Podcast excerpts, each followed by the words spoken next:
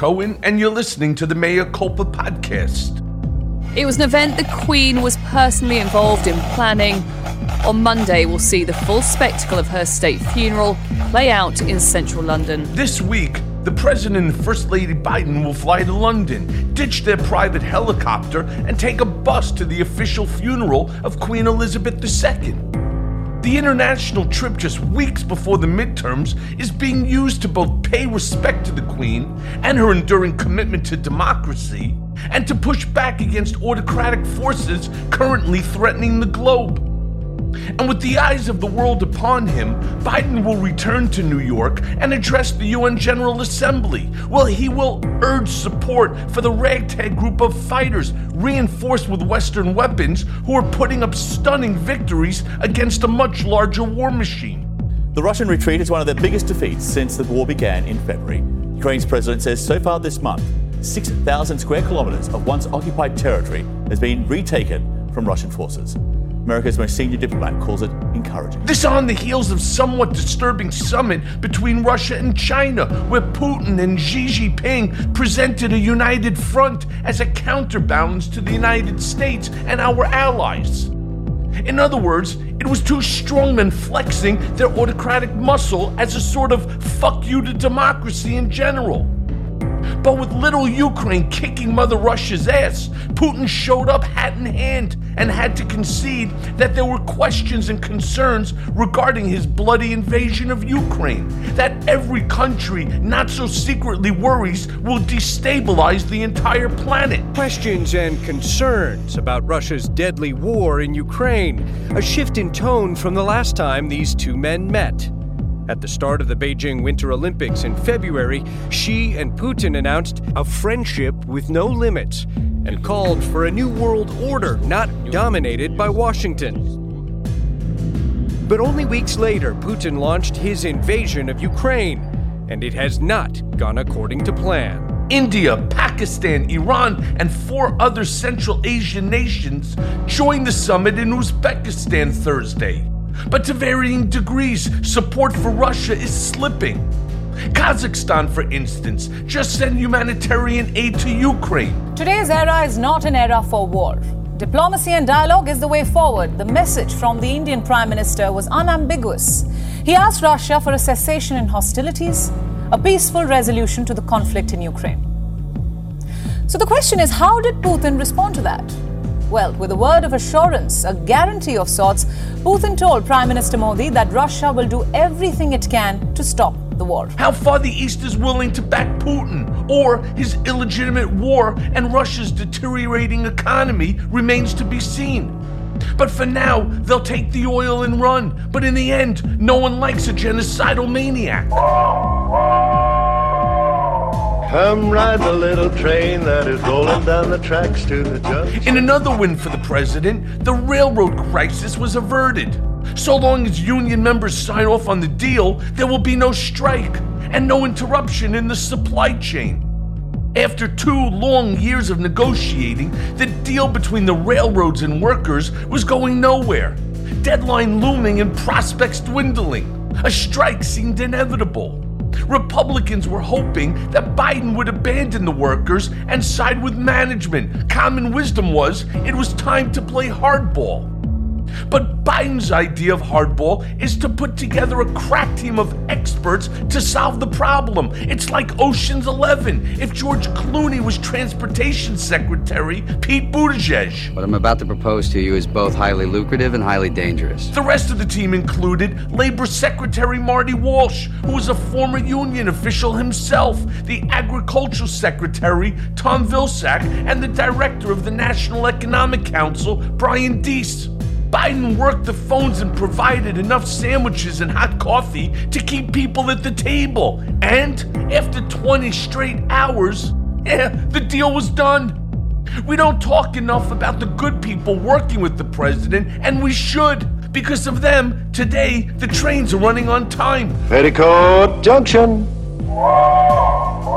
I'm not going to dwell on this because it's the same bullshit that started the Capitol riots in Charlottesville and that damn near got Governor Whitmer of Michigan kidnapped.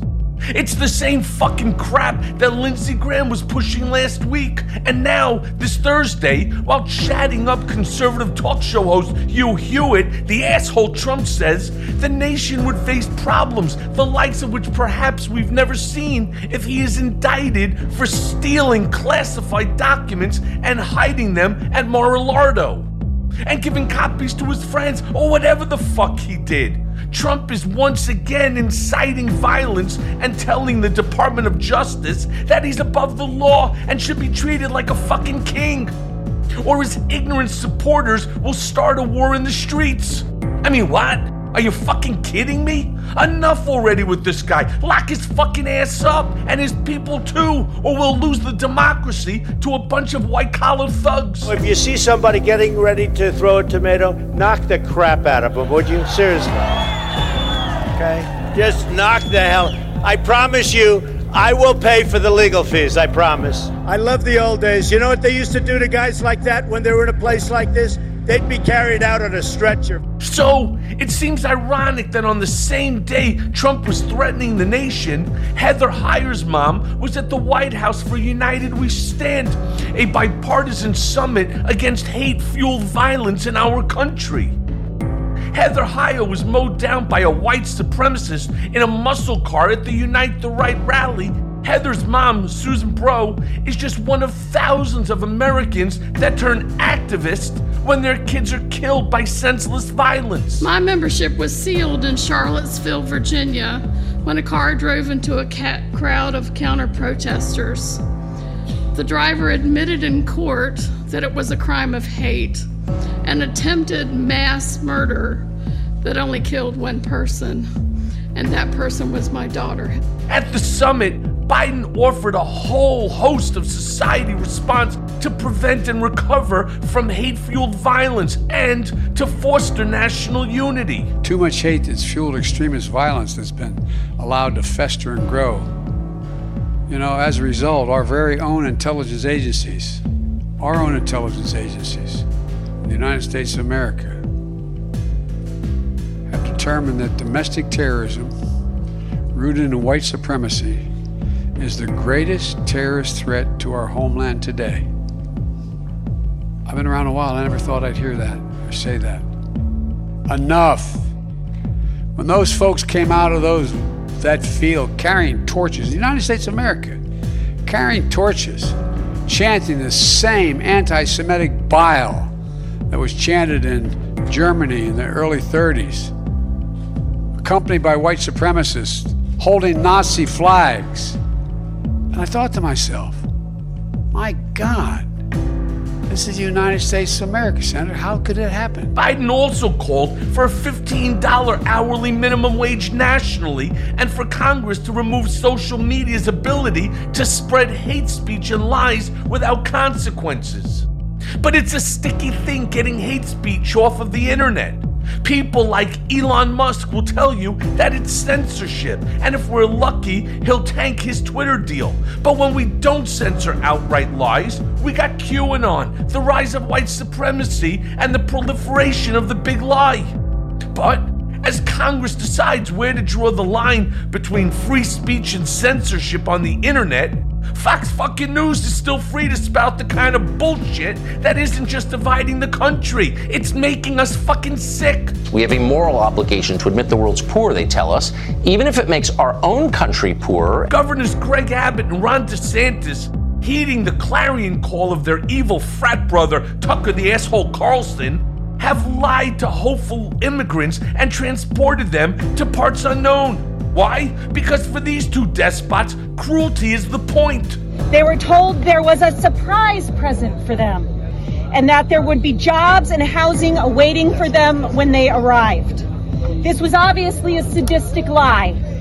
Not only did those responsible for this stunt know that there was no housing and no employment awaiting the migrants, they also very intentionally chose not to call ahead to any single office authority on Martha's Vineyard so that even the most basic human needs arrangements could be made, ensuring that no help awaited the migrants at all was the entire point. After being released from Border Patrol custody in Texas, Asylum seekers were approached by a woman named Perla, who offered them seats on planes to Boston where they were promised work.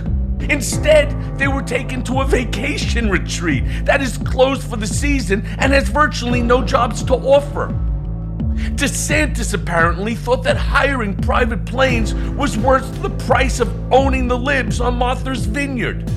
Folks, their quickly gathered food and supplies provided places to sleep and even a Catholic mass to the refugees. These are good people who were mostly Venezuelans escaping the tortures of the Maduro's cruel communist regime, only to end up pawns of the DeSantis regime.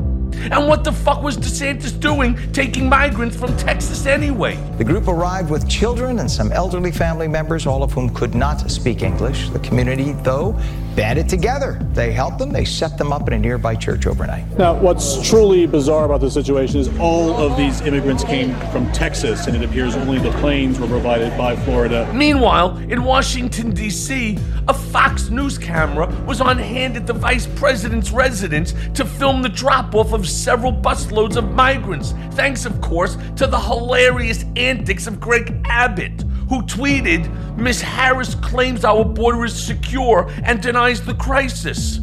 We're sending migrants to her backyard to call on the Biden administration to do its job and secure the border. Adding to the chaos, faulty paperwork. According to our New York station, WNBC, one migrant claiming an immigration and customs enforcement officer in Texas gave him government documents showing a made up address, phone number, and a smiley face instead of a signature. Abbott and Arizona Governor Doug Ducey have been sending thousands of migrants to D.C. and New York all summer, which overwhelmed the New York City system, causing Mayor Eric Adams to declare a state of emergency. So, newsflash, you can't solve a crisis by causing an emergency.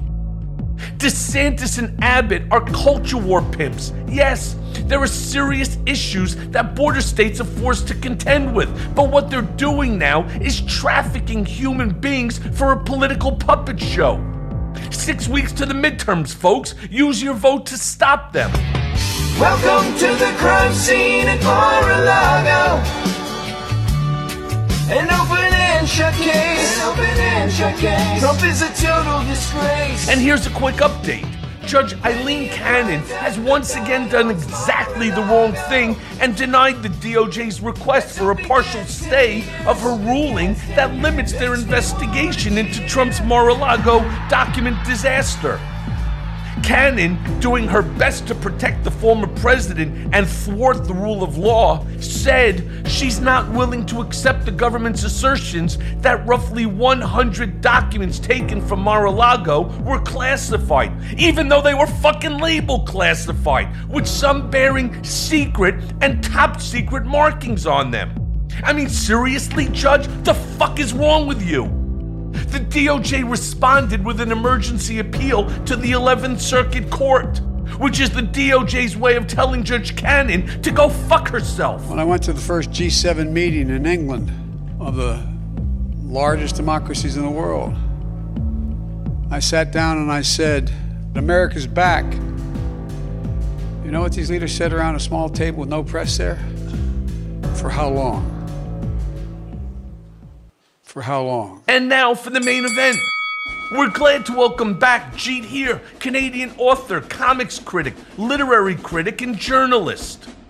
He is a national affairs correspondent for The Nation magazine and the host of the weekly Nation podcast, The Time of Monsters. He also pens the monthly column Morbid Symptoms. Jeet was a former staff writer at the New Republic and has written for numerous publications, including the National Post, the New Yorker, the Paris Review, the Boston Globe, and the Guardian. Jeet has written several books. His anthology, A Comic Studies Reader, co authored with Kent Worcester. It was the winner of the Rollins Award. So let's go now to that conversation. Okay, so Jeet, in a recent article, you wrote that you feel that President Biden has gotten his groove back. Will you do me a favor, expand on that for my audience? But also, while you're answering that, Do you think that Biden's upswing is sustainable? I mean, because he's sort of like the stock market where he makes modest gains and then seemingly crashes again. Is it just the news cycle or are Democrats fickle? Well, um, what I meant by getting his mojo back is, I mean, there's a long period uh, starting from the Afghan withdrawal, uh, which really put his administration in a tailspin, where his numbers were going down. Uh, and that seems to have ended like in the middle of July. And now there's like, you know, not like back to where they were, but they're slowly getting back. Uh, but beyond that, I mean, like he contro- is controlling the news cycle more. He's getting people to talk about what he wants to talk about rather than what the Republicans want to talk about. And I, I think that there have been, um, you know, a few. Uh, I mean, I think the key to governance is that you have to like uh, kind of show you're in charge, and I think that's why even though most people approved of like withdrawing from Afghanistan, most people, if you poll them, said you know like we've been in there too long, we're not doing good. But I mean, the way that it happened, it looked like he had lost control. Like it was like uh, uh, uh, a very um, dismal sort of retreat.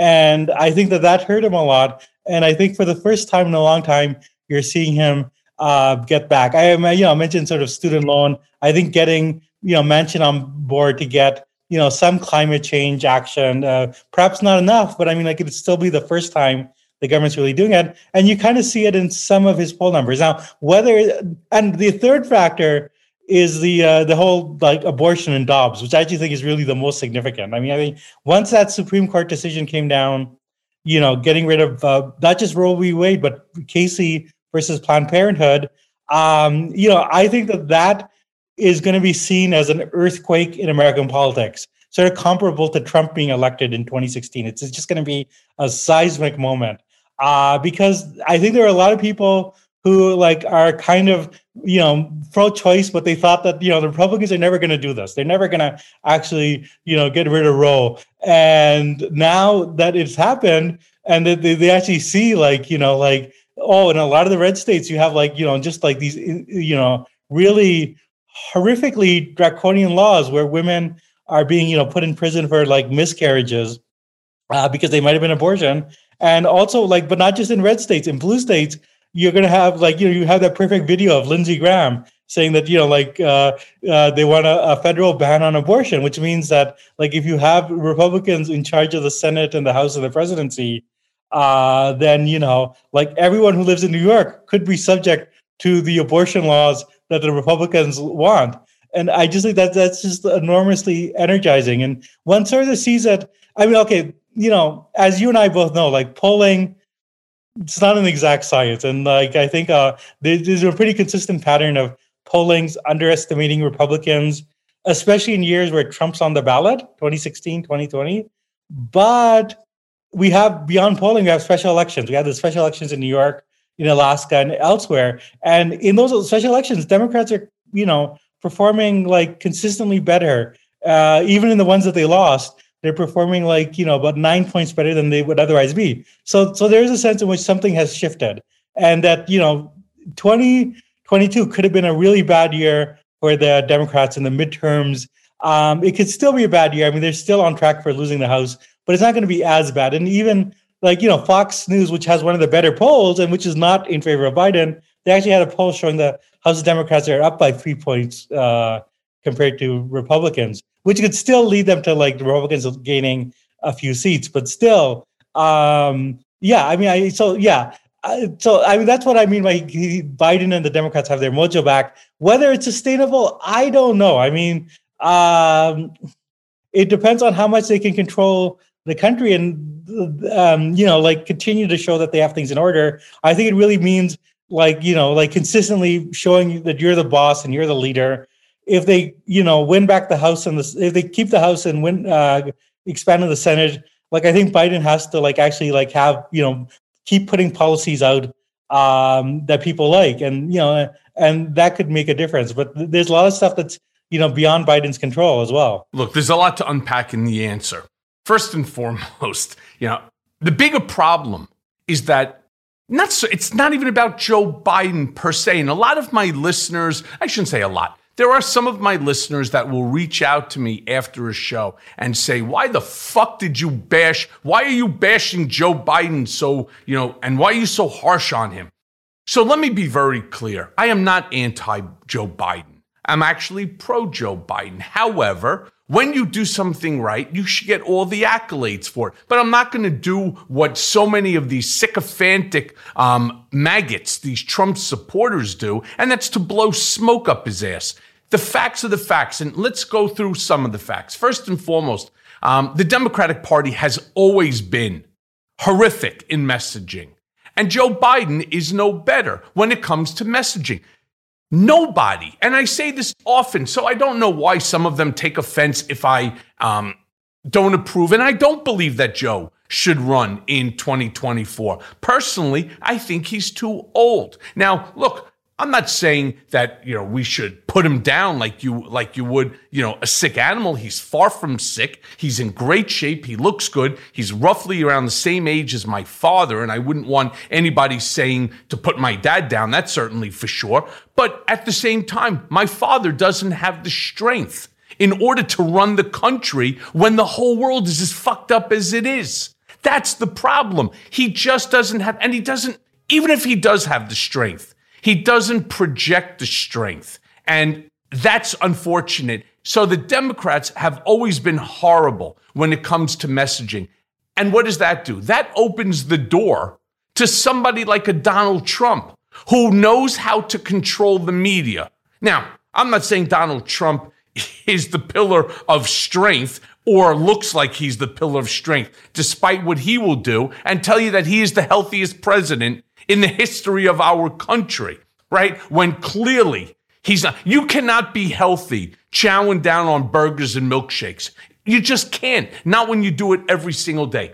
But the things I do say about Biden, while he is president, he is my president. And I don't care if he was Republican or Democrat. He is the president of the United States. He's everyone's president. But here's the crazy thing. He does not and we do not support him enough in terms of his accomplishments. I was reading a great article. I think the article's in the Free Press, completely neutral, completely neutral paper, the way I see it.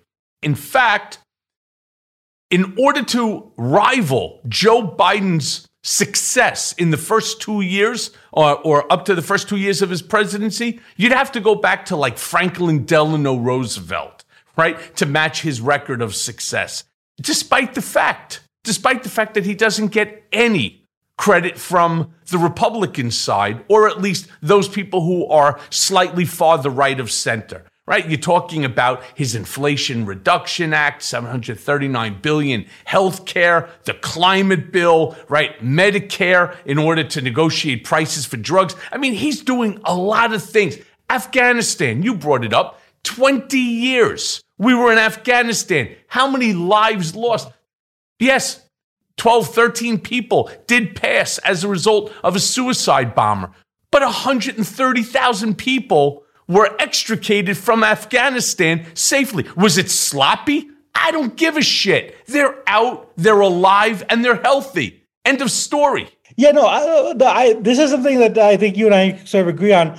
And I mean, to give like, you know, Trump sort of credit I think he understands that that like he you have to constantly boast yourself and you have to actually make claims for yourself. Like trump would make claims that aren't even true. Like you know like you know it wasn't his necessarily uh, uh, uh, responsibility that the stock market went up. But whenever the stock market went up he's there like saying you know this is the trump stock market right? Um, uh, when the, the government gave out the relief checks during covid you know those early months where the economy really was like tanking you know trump made sure like you know like trump's signature is going to be on it. And for whatever reason i mean i agree with you about the democrats being bad at messaging. They don't like to take credit for for for everything that they do.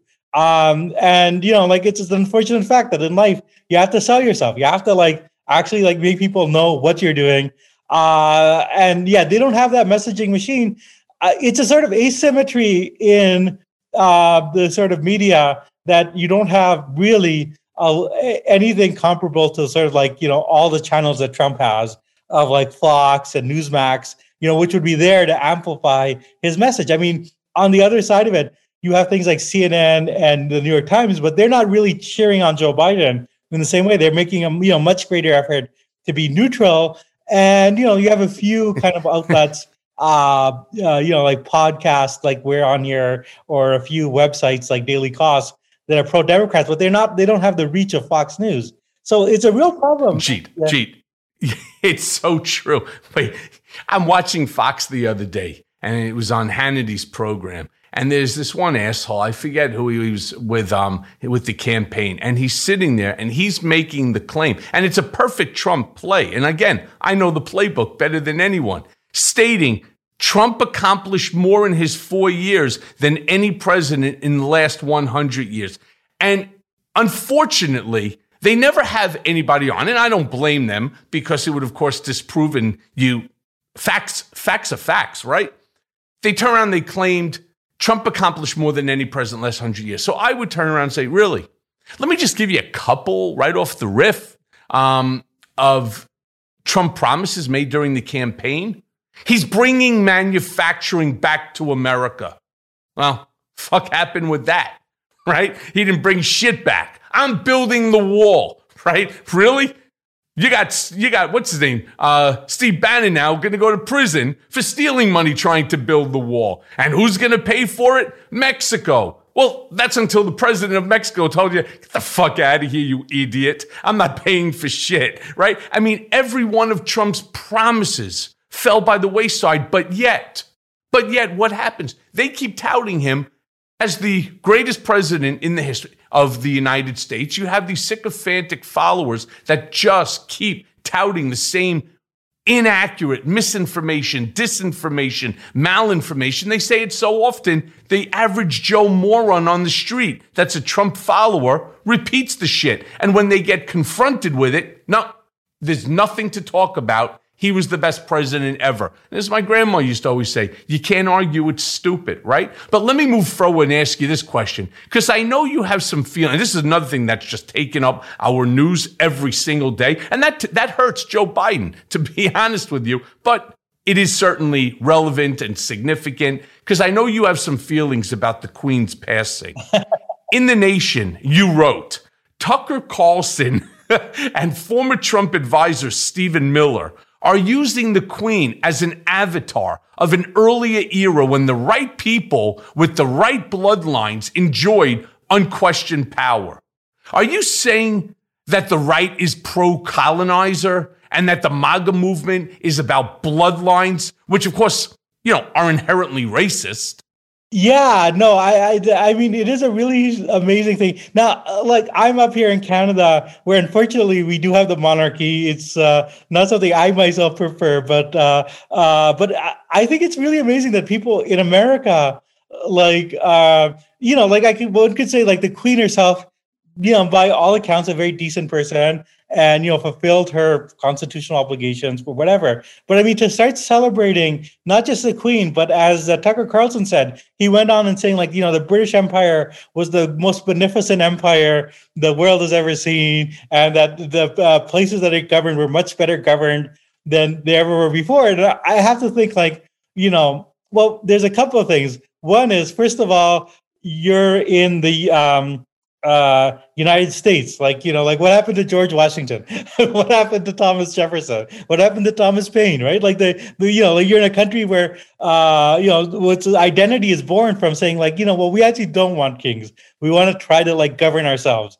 Uh, and the second thing is uh, Carlson, I believe, you know, is um uh, I mean, I think his ancestry, like um, you know, a lot of Americans is mixed from a bunch of different uh, uh, groups, but includes you know. I think that there's some Irish in his uh, family background, and I have to say, in whose in whose in whose family? Tucker who Carlson, we talking Tucker about? Who's, Carlson. yeah, yeah, yeah. and uh-huh. if you're Irish, you know, like you know, you you cannot have you know, like you have to have some sense that you know like the british empire was not the greatest thing in the world. I mean like um uh, i mean I, and i think actually in ireland itself i mean the you know the the politicians including sinn fein were very respectful saying you know well it was good that the queen uh, worked at reconciliation and worked for the good friday accord which is all true. Uh but i mean the people themselves remember you know what the monarchy stands for. And you know, in, in sort of soccer games, there were, you know, there was a chant that broke out like Lizzie's in the box, right? Like there's a kind of people remember these things. Uh so I think it's kind of amazing that they're they're celebrating the using the Queen's death to celebrate the British Empire. And Miller, I mean, his was even more of an amazing kind of. Um, I don't have the tweet in front of me, but I think um, He's the racist. Yes, the very much. And it was exactly exactly a racist tweet saying that, you know, like the magic and mystery of the monarchy comes that it's a select group of people and that there might be problems if the monarchy, like, you know, uh, resembled the society too much. Meaning, like, what he's basically saying is that the monarch should not like uh, the, the, royal family shouldn't be marrying into just ordinary English people. They have to be like the select noble caste. I mean, and you know, there's a bunch of things one could say about that. First of all, you're an American and you're saying that. Like, you know, um, uh, as with Carlson, like America was founded in revolt against that.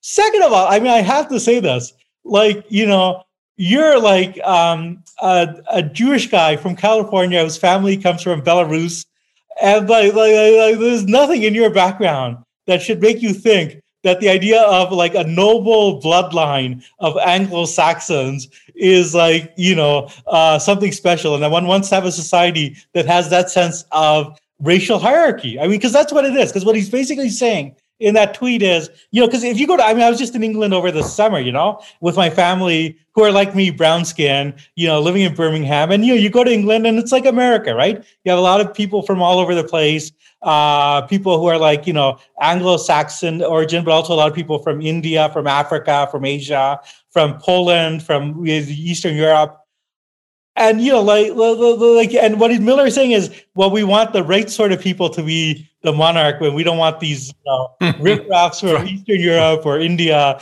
and, and you know, and you know, that's actually something. He's actually to the right of the royal family because the royal family, I mean, they have they've had these issues, but for a long time they would only marry other nobles. And I think that sort of changed in the last few years. It was, gen- it was generally their sister, which is why so many of them in the old pictures that you see in the museum is so fucked up looking, right? Exactly. exactly folks, exactly. folks well, don't marry. That, right. I mean, like he's actually Miller is actually saying that the sort of inbreeding, which is like, the, I mean, I'm sorry, it sounds rude, but this is a historical fact that the uh, the nobles of Europe and of England were constantly breeding themselves, and that's why they would have problems with things like you get when you marry, you know, uh, uh, so closely. They would get, you know, like uh, hemophilia and other uh, problems. Yeah. And so, so Miller's actually saying that, that that's actually a good thing, and we should keep that. And I have to say, like, like if you're like a 21st century American, you know, of any sort, and but especially like if you're also Jewish, like what what the hell are you doing here?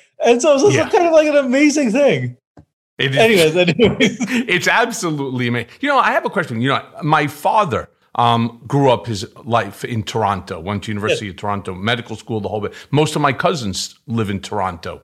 Um, I do actually have to go back. I, I, will have a little bit of an issue because, believe it or not, as a felon, you have to get a special visa. To, yes, you know, to go. I have to go to, to go to all of the um, the queen, you know, the the monarchies, um, territories you have to get special visas nowhere else but just the monarchy because you know there's so many good so many of them are just so good right but i love london and i do really have to go back and visit toronto but i i'd like to ask you you know just a few questions about the royal family how do you feel about king charles all right he's 70 something and starting a new job. I mean, I thought I was fucked up. I'm 56 now. Basically starting a new job as a result of, you know, my incarceration. But he's starting a new job at 70 something. What exactly, because most Americans don't really know, what is the job of the king today?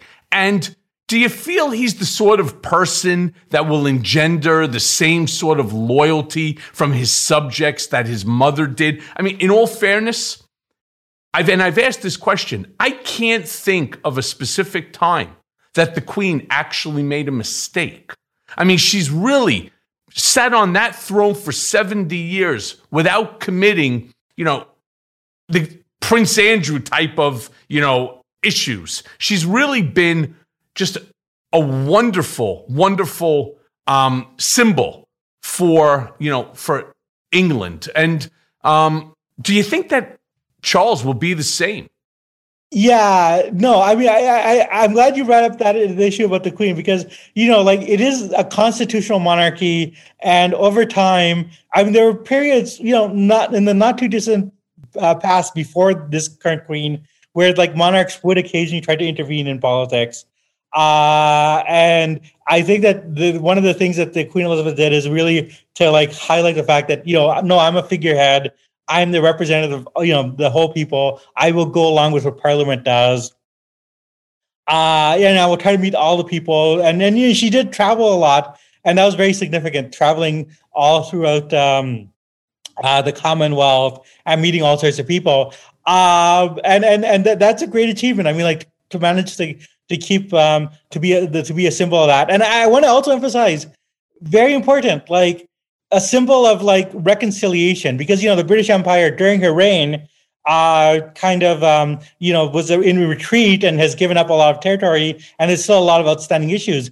And I think one of the most significant things that she did, and it, I don't think people in America realize this, in 2011 she went to Ireland. Uh, the first visit, which has been a republic, you know, since uh, uh the 1920s, um, and you know, as part of the you know pushing for the Good Friday Accord, you know, met with Irish leaders, including meeting with like leaders of Sinn Féin, including people who like, you know, probably ordered the killing of her cousin, Lord Mountbatten, right? Like these are people and these are people who themselves have reason to like dislike the Queen and the British because they had their own families, you know, tortured and killed by British paramilitary. Uh, but she did that. She made the effort. She like, you know, shook hands with people and she went to a memorial for you know victims of the British Empire in Ireland. Uh, the the Irish would like suffer there, and you know she um, she bowed her head, and that's like just an amazing thing that's very significant for Ireland reconciling with England. Um, so so so I want I want I would say like you know like even though I'm not a monarchist, like what she did there was very significant. Now Charles, a very different character, uh, and w- one way to maybe put it is that you know, like he's very spoiled, like in a way that they all are, but it's even more the case. And this is something I highlighted in my column, but I think people should know this. You know, like this is a man who's never squeezed toothpaste uh, on a toothbrush. He has valets that do that and has valets that like pick up after him. And once he's actually in the many of the videos that are coming out, whenever he's introduced to someone, he doesn't actually know who they are. He has some guy who comes and whispers in his ears. Uh, and you know, like all so there's that aspect. Um, there's the aspect of his kind of like, you know, personal life, uh, the whole business with Diane, uh, Princess Diana, uh, you know, the, the very kind of messy divorce and you know, the fact that I don't think people have, are quite willing to totally forget like the actual circumstances, which is that he was carrying on a love affair with this woman, uh, Camilla, who the queen and the who the royal family didn't want to be his wife. They wanted a young uh, woman who could give like ch- uh, uh, children. He married Diana under these like you know very I think dubious circumstances. They had an unhappy marriage.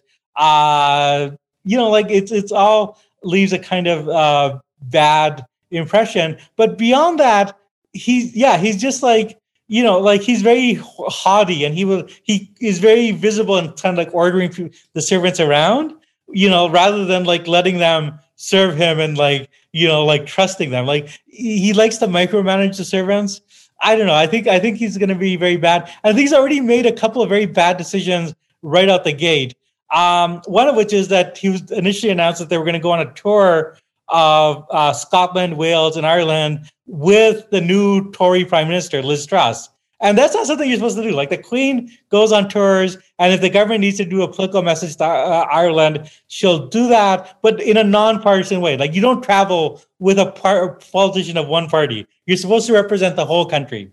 Yeah, like I said, you know, she's she's been she's been magnificent. Is you know, since she took um, the throne. In fact, I wanted to ask you something as well, because I know that obviously, other than England, from the time that she took the throne, she was, I think they call it like Queen Regnant, right? It was for thir- in of 32 sovereign yes. states. Explain explain that, but but then somewhere along the line, I think they either returned or 17 um, migrated outside of the kingdom. How does something like that even happen? Well, I mean, this is a, the legacy of the British Empire. You know, like she, um, I, I think it actually goes back to the 19th century in Disraeli, where he wanted to bolster the British Empire. So he made Queen Victoria, you know, not just the Queen of uh, England, uh, the United Kingdom, but also Empress of India, Queen of Canada. Uh, and you know, like obviously, as you know, British rule withdrew from those places. A lot of those countries had to kind of decide: are they going to keep it? Now, the thing is, in Canada, when we don't actually pay for the Queen, uh, she's on our money. She's our queen. I think we pay like when she travels, when she comes to Canada, and Charles comes to Canada. So it's like not a you know super uh, bad deal for us if for people who want to keep it. But I think that there's also like you know I, I think it's just natural that you know as countries mature, you know one would uh, uh, you know try to develop your own you know uh, national tradition and cultures and not you know be tied to the mother country. Uh, and I think that's going to happen more and more. I mean, I don't know. In Canada, it's going to be very hard. Canadian, the Canadian Constitution is very hard to change, but I think like one could see like um, uh, other places in the Caribbean, uh, you know, like Australia, New Zealand they they're kind of moving away from the uh, the royal family, especially with Charles, because it's not just Charles. Um, he has decided this is the other early decision that he made, which I think is very dubious, which is you know the issue of Prince Andrew, who they tried to keep in the background when the Queen was alive, but Charles like decided to make him the sort of counselor to the king and basically the sort of second in command. So when Charles leaves England, then all his duties fall to Andrew. So if there's a bill in Parliament, Andrew has to sign it. Uh, or if Charles is sick, like let's say he goes through, you know, like a long period of like illness and can't fulfill his duties, it's going to be Andrew. And you know, like unfortunately, like you know, like Andrew, like you know, watch out, little exactly, girls. Exactly, yeah, yeah. I mean, there are like you know, like yeah. he was like a real associate as was our, you know, our uh, our friend Mr. Trump of uh, of Jeffrey Epstein, and uh, uh you know went to uh, often visited Epstein, and there are like you know uh, women who were at the time like you know young girls who are very or serious, Island, yeah, as yeah. it was referred to, yeah, yeah, yeah, yeah, yeah, who have very serious accusations against them which you know like i believe that he's settled and i i so uh, but i mean i think one can reasonably draw one's own conclusion and this is not like somebody i would ever want to be like you know like the the head of my country or representative of my country. So that, that seems like a huge kind of like error. It's a, yeah yeah you, you know it, it is. It's a stupid move. He should have made harry right? Or he should have made William, right? Maybe William first, right? Considering he's going to take over, make him your, we'll call it consigliere instead of Andrew, who's horribly unpopular in England. So yeah, it almost reminds me of, um, uh, Braveheart, right? When uh, the father throws the wartime consigliere right out the window because he wasn't interested in listening to his stupidity. I think we're going to have probably the same sort of nonsense coming, you know, coming here. Let me ask you this though. How do you envision things going now between um, himself and, you know, this v- very new conservative prime minister, Liz Truss? I mean, because England seems to be in dire straits economically right now and will be deeply affected, you know, by the gas and oil shortages that are being caused by, you know, Putin's war in Ukraine. What do you think happens between the two of them? Because ideologically, they're on opposite sides of the fence. They are on um, opposite sides, except that I think that Truss is going to, uh, by all accounts from her own politics, is going to run a really hard right government and might use some of um, and is already kind of using some of the uh, uh, turmoil like to consolidate power. I mean, there's been a, there's not a lot of cases, but there's been a few of these cases of like people protesting like in very innocent ways, like just holding up signs saying "Not my king," you know, or like you know yelling out when Andrew is passing by, like "You're a sick old man," which you know, like I'm sorry, that's actually just factual and being arrested. And they were being arrested under these kind of like old uh, laws that Thatcher uh, put forward in the 80s. And I actually think, yeah, there's going to be like a kind of, I actually kind of, you can kind of see that Truss is already gearing up for a more repressive period because there is a lot of turmoil. Like when I was in England, you know, like, you know, and like my family are like just like sort of middle class people, but everyone was feeling the strain. Like energy prices have basically gone up like, you know, like by uh four, five, six times, right? So like if you're paying like, you know, 500, let's say 500 American a month, you know, now you're paying like $3,000, right? And, uh, and everyone is like, you know, like under the gun uh, in terms of that. And like a lot of people were talking about like, you know, uh, there's been a lot of wildcat strikes, which have uh, actually gotten a lot of sympathy because people understand that the, the strikers are protesting the cost of living. Um, there's just going to be a lot of uh, turmoil coming out. And I think Truss is going to take the old, you know, try to be Thatcher the second, like you really crackheads, but in a situation where I don't think she has the the popularity of Thatcher and doesn't have the population behind her, it could get very ugly. And I I, I worry that she's kind of using uh, the coronation, like trying to exploit the situation to already like test out these laws, test out like how much can we put down protesters. She's she, that's what she's going to do. She's going to like use the like put through strong laws to like uh to go against protesters and to go against strikers. And I really think that we're going to see uh just based on everything I saw in England uh, over the uh, summer, you're going to see like a really intense sort of um, class crisis and sort of breakdown, similar to I think what happened under Donald Trump in 2000, right? The summer of 2000, where you kind of just had like you know like just massive numbers of people out on the streets, um, and you know like a loss of faith and trust in the government. And we'll see what happens there. Like, and unfortunately, I think I don't know if Charles is smart enough to realize that, like, you know, he's he might be uh, like he might disagree with Truss on issues of like you know climate change or whatever, but I think that she's like gearing up to exploit him.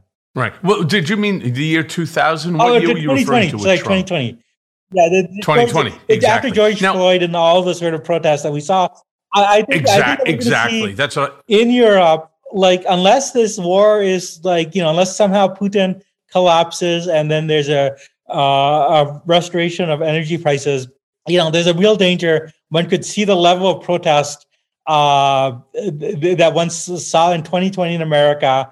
And in the case of England in particular, you're going to get a very repressive government crackdown. Um, and then, you know, like who knows what's going to happen? Like, you know. So just to follow up on the monarchy, and I'm going to be very candid with my listeners here. I didn't write this question. All right. Uh, I actually saw it on television, completely unimpressed with the answer. Um, and so I want to ask it of you. If we consider Andrew's unpopularity and then the Queen Consort's unpopularity, would this be a good time for the Commonwealth to dump the monarchy and do something different? Right? Or do they still need the monarchy for symbolism? Or does it even go deeper than that? I think it would be. I mean, I'm I, I'm a small R Republican, you know, like Tom Paine and George Washington. I think it would be. I think I think you know countries can do it. Now, having said that, like I do think that there's some symbolic value in having a head of state that's not a politician, but I don't think it has to be like a member of a noble family or a queen. Like I actually think, like you know, here in Canada, you know, we could have we could elect somebody and elect Wayne Gretzky. He probably would win to be, you know, uh, or you know, Celine Dion, right? Like you know, I mean, so she's the queen, uh, and because it is a celebrity job, and you know, you can do, uh, you know, just find somebody who, uh, who's kind of like uh, a wholesome figure uh, to, to, to fulfill that task. And it doesn't have to be even permanent. They could do it like every five years. So so I, I actually think like it is exactly the time to do that. I mentioned like it's just a, a, technical thing, but in Canada it would be very difficult to do just because they've jerry rigged our constitution so that it's like any change is very very difficult. But if you could do it, I I, I would absolutely do it yeah, I, am I'm, I'm totally in favor of that. Um, and I think that there's something to be said. I mean, you know, like I'm a Canadian, I love Canada, but I do feel like it holds the country back that people aren't like trying to develop their own culture, that there's a kind of like, you know, uh, worship of, you know, the royal family and these traditions and not like, you know, looking inwards a bit more. And I think America has benefited. I think the United States, the fact that you have you know so much creativity and energy uh, comes from the fact that you know you know the founding fathers um, and the founding mothers they that generation of americans made the decision like you know, like we're we're a grown up country. We're gonna try to do this on our own. Um, so I, I'm always in favor of you know. I think Tom Paine's um, critique of the monarchy you know, going back to the American Revolution. Like, I, I, I think that's pretty convincing. Yeah, I'm not gonna, I'm not gonna agree with you on Wayne Gretzky as the new prime minister or leader, the monarch of Canada. I don't care what anybody says. I'm going with Keanu Reeves because this guy, this guy could freaking do anything. Yeah, yeah, yeah. All right, and then he could have his prime minister there as Rachel McAdams because she would make a wonderful prime minister as far as that. And then if you really want to get silly and stupid, we'll just put Jim Carrey in right for the position. Most people don't. These are all Canadians, so just wanted people to know. I get my cousins telling me that all the time. All the great actors in LA and so on, they're all Canadian, right? Mike Myers, right? I mean, you know, we'll just put them all up onto the list. But let's go back to the United States for a second because white supremacy is on the ballot in November. And despite what uh, these right wing pundits want to say, lots of Americans have reverted to, you know, a sort of tribalism that is actually anti civil rights. It's anti people of color and anti trans. I mean, the term woke. It's a negative term, but do you think in general Americans going backwards or are the voices on the right just louder? Yeah, I think it's more a matter of the voices on the right being a bit louder. I think it's in some ways a testament to the kind of, you know, progress and changes that have been made that like, you know, do you're seeing more people of color in sort of positions of prominence and that is creating a kind of backlash i think that's what's fueling people like tucker carlson and stephen miller that they're scared of the fact that like you know like in america you know having a white skin alone will not like you know allow their their mediocre selves to flourish and that there's you know more competition or whatever. But you know like i don't think that the majority of the population is there but the majority of the republican party might be but I mean, I think it's coming out of a position of fear. But I think it's also a lot of demagoguery where people like Trump are taking, you know, like genuine issues that people are worried about. I mean, I, I don't think that like, you know, the people in the Midwest who are worried about like economic stuff, about the trade deals, about losing manufacturing jobs, I think those are real fears. And I think the, you know, the the the the upsetting thing is that someone like Trump was able to exploit that and to say, well, it's the immigrants who are taking away your jobs. Uh, and I think that's still kind of potent. Um, but I mean, like the way forward is like, you know, hopefully to get some sort of real progress on real issues. Um, I noticed, I mean, like, you know, we were talking earlier about Biden and accomplishments. And here's something, if I were Joe Biden, here's something I would like um, absolutely sell, which is that um, it looks like Tesla, which had these battery plants in Germany, are going to move their um, plants to America because of this uh, um, new uh, bill uh, uh, that they got, the new climate bill. And if I were Joe Biden, if I were the Democrats, like I would absolutely be like putting it out there to people like, look, we're getting these like factory jobs, these jobs where you like, you know, you don't have to have a like a college education. You can you can uh, work hard your life. You're going to get a good pension. You're um, and we're bringing them back to America. And I think that if you can like answer those economic questions, then you know the ability of people like Tucker Carlson or Stephen Miller or Trump to exploit racism goes down. I mean, like there's always going to be some people, you know, who who are bigots in society. But I actually like, you know, like if you look at I sort of see America, you know, has have as a country that's made a lot of progress, that has actually, you know, uh, accepted and, and welcomed people, and I think it, it can make more progress in the future. Uh, but I mean, you, you can always do better, right? However, we were doing well. Would I say that we we've gotten to the finish line ever? No, because you could always do better.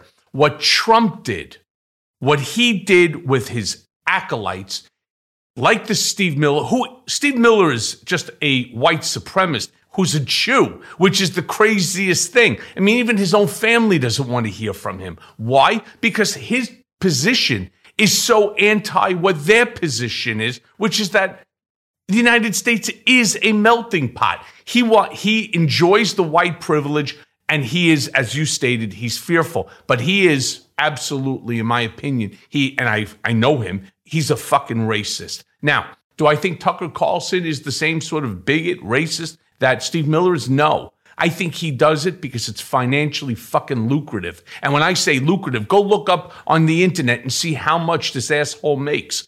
30 million plus a year spouting bullshit. Well, same bullshit that Alex Jones was spewing until he just got bitch slapped, right? For over $52 million. And he's got another lawsuit and they're going to bankrupt him. And you know what? Fucking good. You know, there comes a point in time, like the old adage of you can't yell fire in a theater. What they're doing is wrong. And I can't wait to see guys like Tucker Carlson when it comes to the voting machine dominion and other sort of lawsuits that, you know, involve him and so on.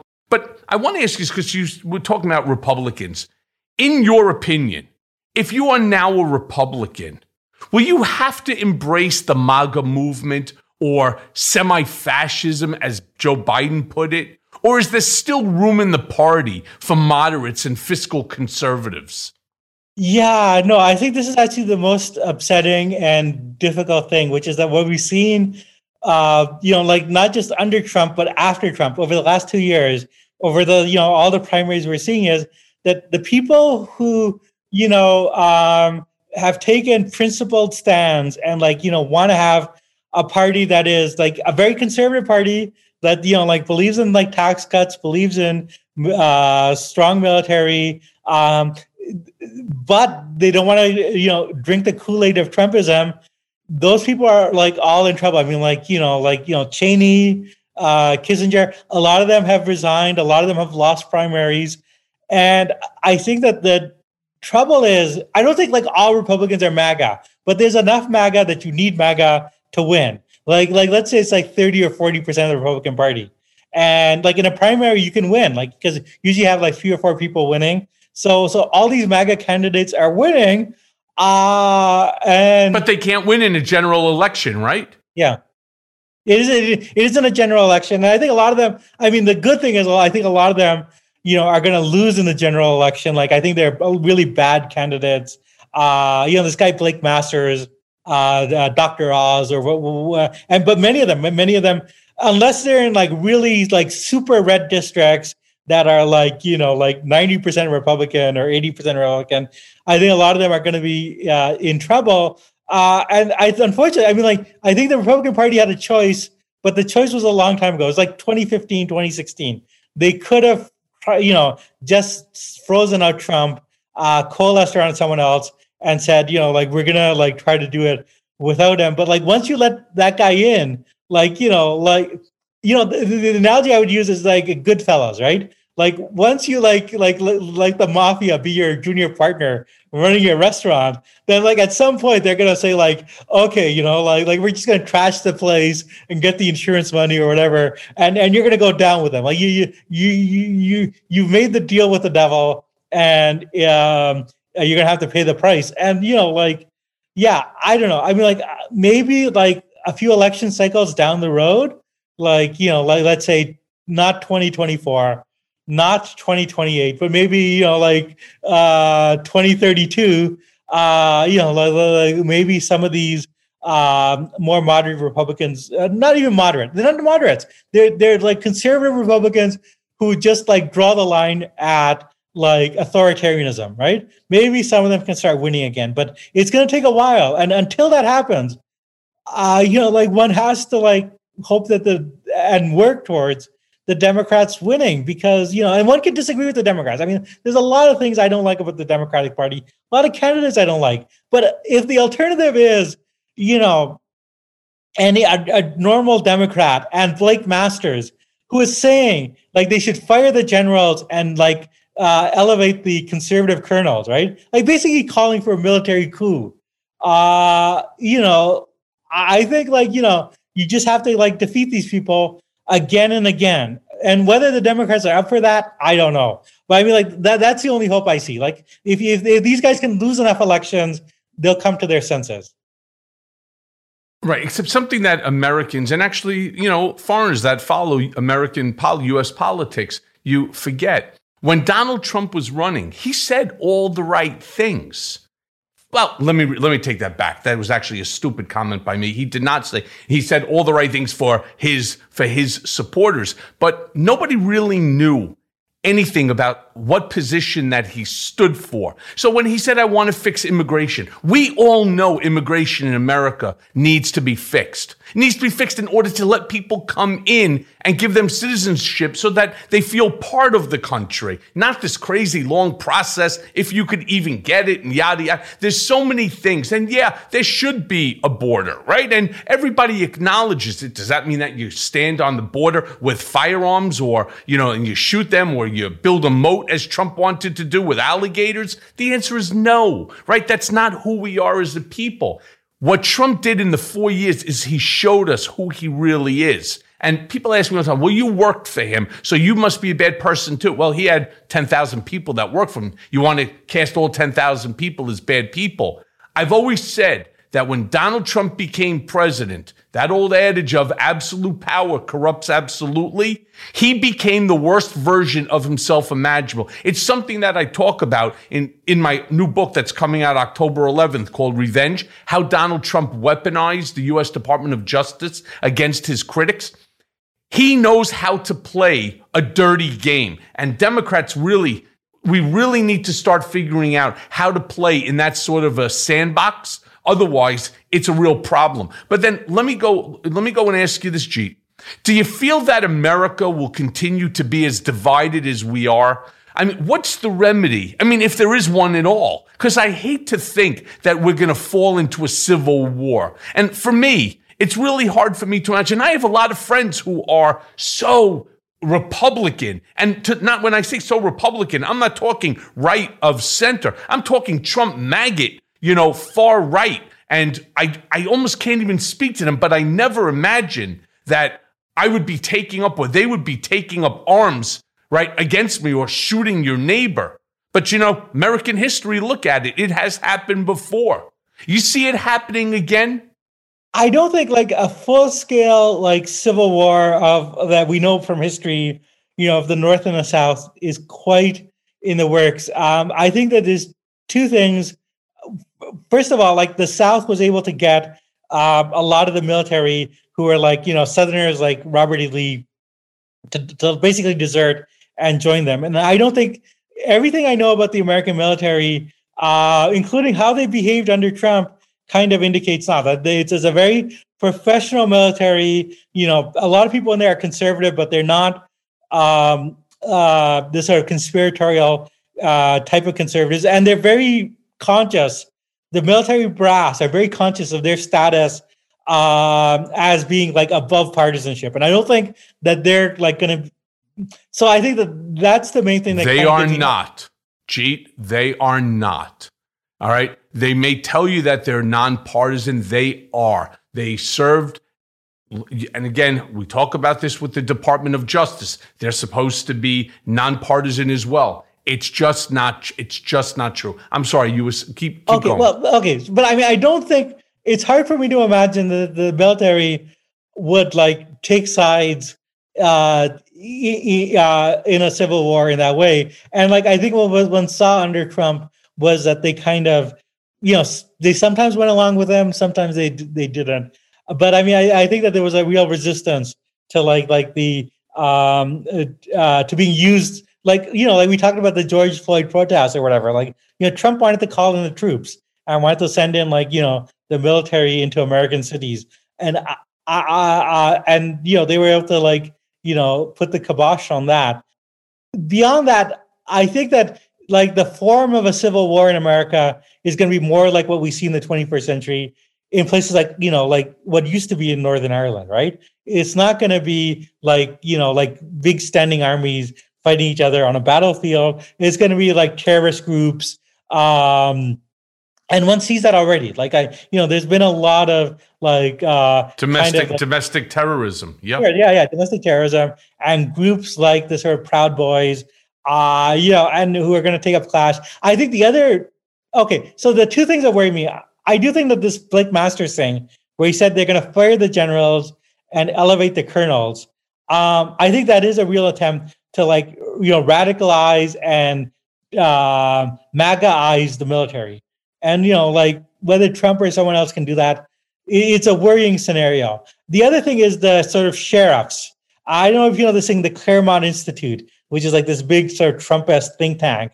But what they're doing is they're having these fellowships for uh, sheriffs, and they're trying to like encourage sheriffs to think that they have um, deputy power. They have like jurisdiction over things like voting. And what they're going to try to do is like, you know, come election time, if election results don't go their way, to send in the sheriffs to say, uh, you know, some of them are very right wing to say like, and, and very MAGA to say, well, this election is like uh, not um, uh, legitimate. And I think it wasn't legitimate. That's right. That there were fake. That there were fake um, ballots, etc. And, and and again, I've talked about this on Mea Culpa many times. He's following Putin's playbook, and Putin's playbook, which was really, you know, st- well, it, yeah, it's 100% Putin's playbook. When you see um, him winning an election, 92% of the population massively favor Putin, which we all know is not true. Putin's comment is it doesn't matter who you vote for. All that matters is who's counting yeah, yes, vote. I, I think that's a dangerous scenario. But I mean, I wanted to say that it, uh, maybe it's a distinction without a difference. But I think that if it, there's a civil war, it's going to take a different form than you know, like the traditional civil wars that people have in their mind. It's going to be a lot of localized battles all over the. It's not going to be a geographical thing, north versus south. It's going to be in every single state, and it's going to be and the Right. real like levels of power are the sort of sheriffs, um, and, and they're going to try to use that as their wedge. I think maybe uh, you you disagree with this, so I, I'd really like to hear what you think. I feel like that the top brass of the military would resist any attempt to be politicized in that way, but you you you don't agree. Like I like I write about in my book, um, who would ever think that the Attorney General of the United States of America now, despite the fact I I can't fucking stand him, this asshole Geoffrey Berman, who was the former head of the Southern District of New York, came out with his own book, which validates mine that Bill Barr, on behalf of Trump, right, went ahead and was interfering in, you know, in, in my case. Not to mention, I have a lawsuit against the US government, Trump, Yeah, yeah. Bill Barr, et cetera, for an unconstitutional remand of me back to prison because I refused to, you know, I refused to waive my First Amendment constitutional right. They didn't want me putting out my book. They didn't want me talking to media. They basically wrote conditions for me different than anybody else's. But I want to just go back to this upcoming election because one thing that you mentioned before, and obviously it's on a lot of people's minds, is that women are under attack in America. And obviously abortion rights, right? But in a hundred other ways too. Do you see women's rage as a game changer in the midterms, um, as well as in the general election? Or do you think that white middle class women could still surprise us and vote against their best interests? Uh, Well, first of all, one is seeing like um, in the registration numbers, like uh, it's pretty much all across the board. Everywhere, women are registering more than men, and you know the only explanation one could think of is uh, well, well, the abortion decision, but yeah, the broader sort of you know uh, war against women that you alluded to. Um, whether it's going to be enough, I don't know. I mean, like uh, you know, I think it's going to be a squeaker, to be honest. I think the Democrats look like that they can expand in the Senate. They might lose the House. And I think it's unfortunate that, you know, like there's enough other issues. There are people who are legitimately worried about the economy, about inflation. Even though you and I can agree, like, I think Biden, under the circumstances, has done a good job. But, you know, like people are going to, like, you know, a lot depends on the price of gas, right? Like, you know, if gas. No, you know, no, like- you see, but gee, that's a Republican talking point. You got to find Yeah, the yeah. weakness, right? So you take a guy hypothetically, um, you know, and you're in, you're in a you're in a fist fight. You look for his weak point, right? Um, you know, maybe he has no stamina. So, you know, you, you let him throw a couple and then he runs out of gas. And that's when you kick his ass. That's what the Republicans are doing. They're looking for that small thing. How about talking about all of the things that Joe Biden Yeah, well, no, done? but this is what I'm, I, I'm trying to point out. What are the weak points that the Republicans are going to point out? And it looks like they're going to use um, uh, inflation, although even that's a little bit sort of on the wayside. As he really looks like they're going to try to the old immigration playbook. That's why DeSantis sent those, you know, um, you know, who are refugees from Migrants, Venezuela, yeah. who like Republicans should love. You know, they're refugees from um, uh, uh, uh, socialism, uh, but they, you know, like, like using them as props. I- I think the Republicans are going to run on on that sort of stuff. Whether it works for them, you know, I don't want to get into the prediction game. You know, like right now, it looks like Democrats can uh, hold the Senate, maybe not hold the House. Uh, and I think that that's a not, it's a very um, unhappy result because I actually think Republicans need to lose. And I think even if you're a if you're a Republican who's like a regular conservative Republican but don't doesn't like MAGA, that's a bad result. Like you kind of actually want to have Republicans lose a few cycles so that they can get um, uh, some sense of them. And people always talk about like you know Eisenhower is the great moderate Republican. Well, the reason you got Eisenhower was that the Dem- uh, Republicans lost.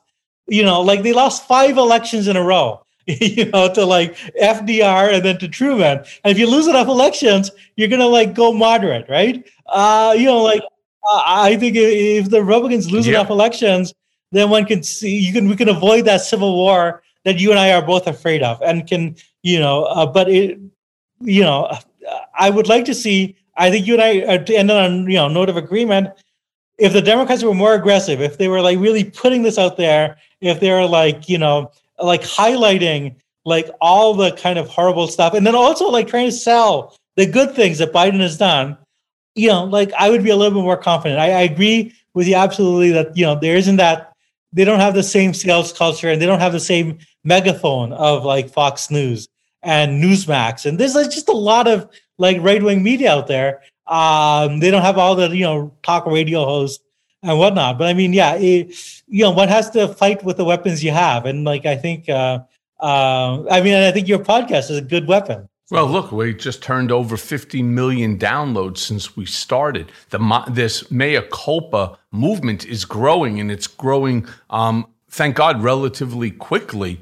Um, and I intend to get out there both for the midterms and definitely for the general election. And you know, the hour goes by real quick, uh, you know, real quickly, Jeet. And I have just one last question because it sort of touches on this whole thing.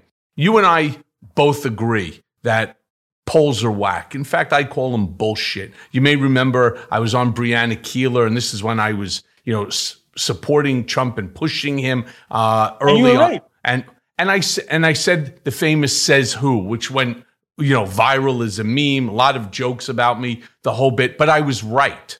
And why was I right? Well, I was right simply because these polls don't mean shit. The guy calls you up. If you answer, 99% of the people have no interest in being bothered by a pollster on the telephone. Nobody even has home phones anymore. It's on your cell. And so they call, you just hang right up on them. But the people that are willing to answer, you already know the answers to the questions. And so if you're doing a Republican leaning poll, if you want to show a poll that Trump would win tomorrow, the election, because I did read one that said if the election were tomorrow, and the presidency was between Biden and Trump, I mean, God forbid for both of it, that Trump would win by several points. Now, you scratch your head and you say, how is that possible after so much has come out about Trump's criminality, right?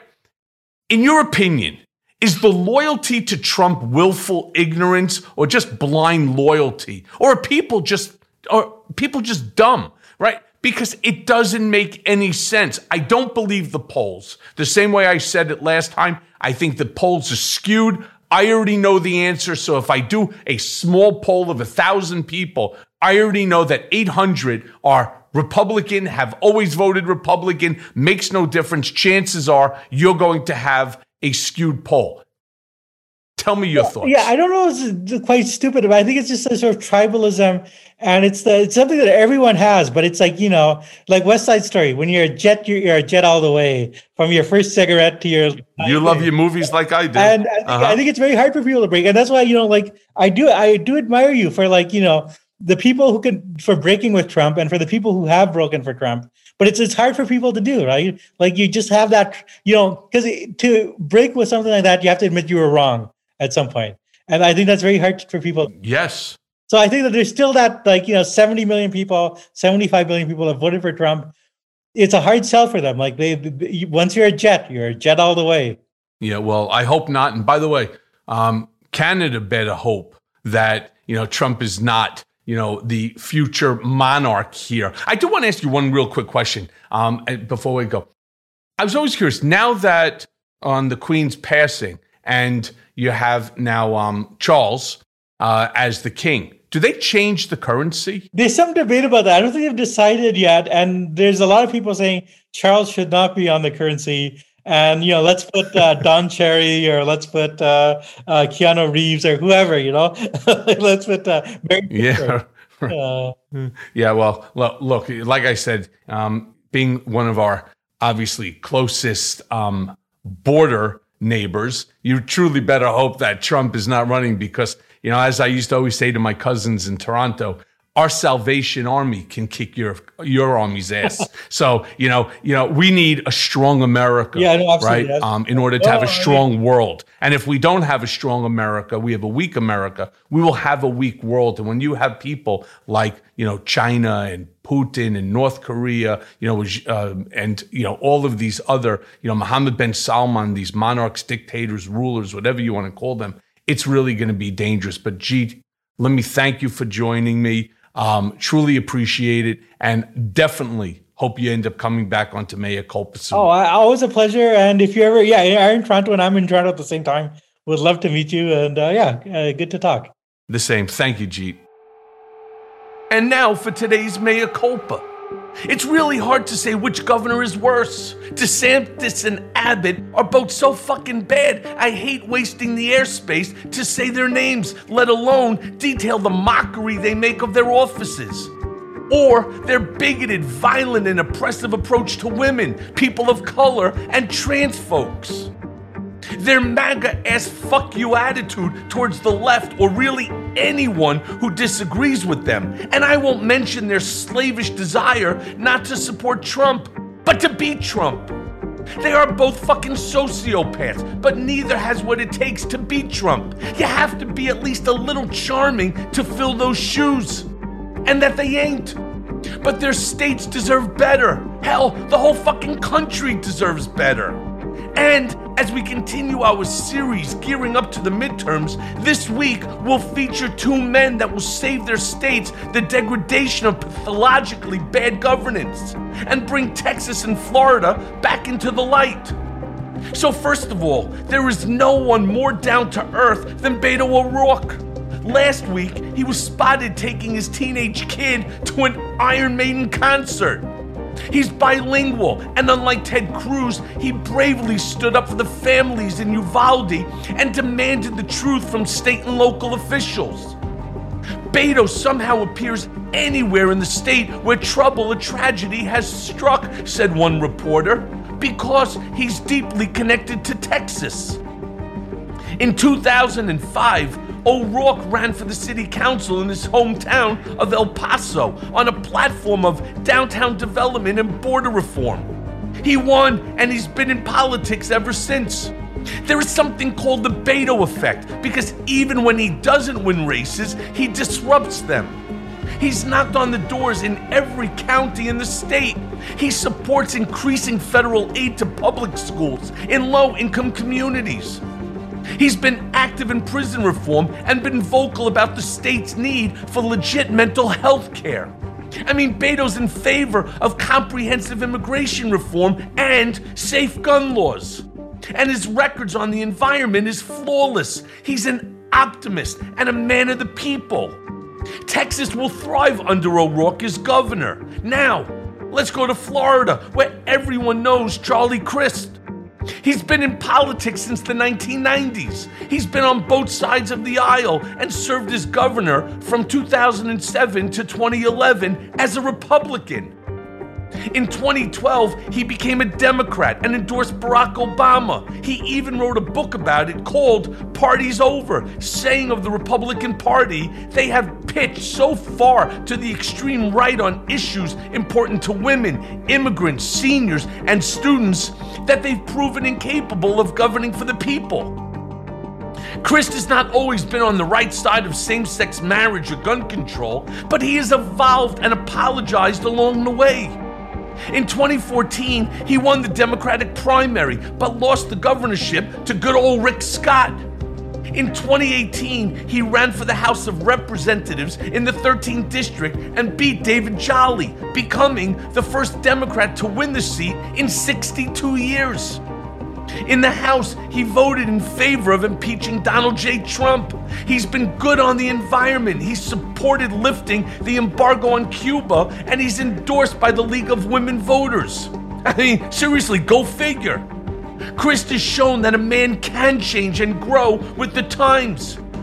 He spent 30 years serving the good people of Florida. Now, Crist is ready to replace DeSantis as their governor and return the state back to sanity. So happy voting to all, and thanks for listening. Mea Culpa is brought to you by Audio Up, Midas Touch, and LSJ Media, written by Jimmy Jelinek and Paula Killen. Our editor and managing producer is Lisa Orkin. Our executive producers are Jared Gustad, Jimmy Jelinek, and myself, Michael Cohen, along with Phil Alberstadt. It may be a new day politically, but nowadays the landscape is more confusing than ever. Donald Trump may have lost the battle for the presidency, but in many ways, Trumpism is still winning the war on the state and local level. Mea Culpa is here to help guide you through the wilderness and keep you informed. And let's face it, we all want Trump, Rudy, and the rest of these seditious traitors to see justice. And folks, I promise you, it's coming. So stay tuned as I guide you through the twists and turns of the criminal process that will ultimately see them behind bars. Mea culpa, nothing but the truth.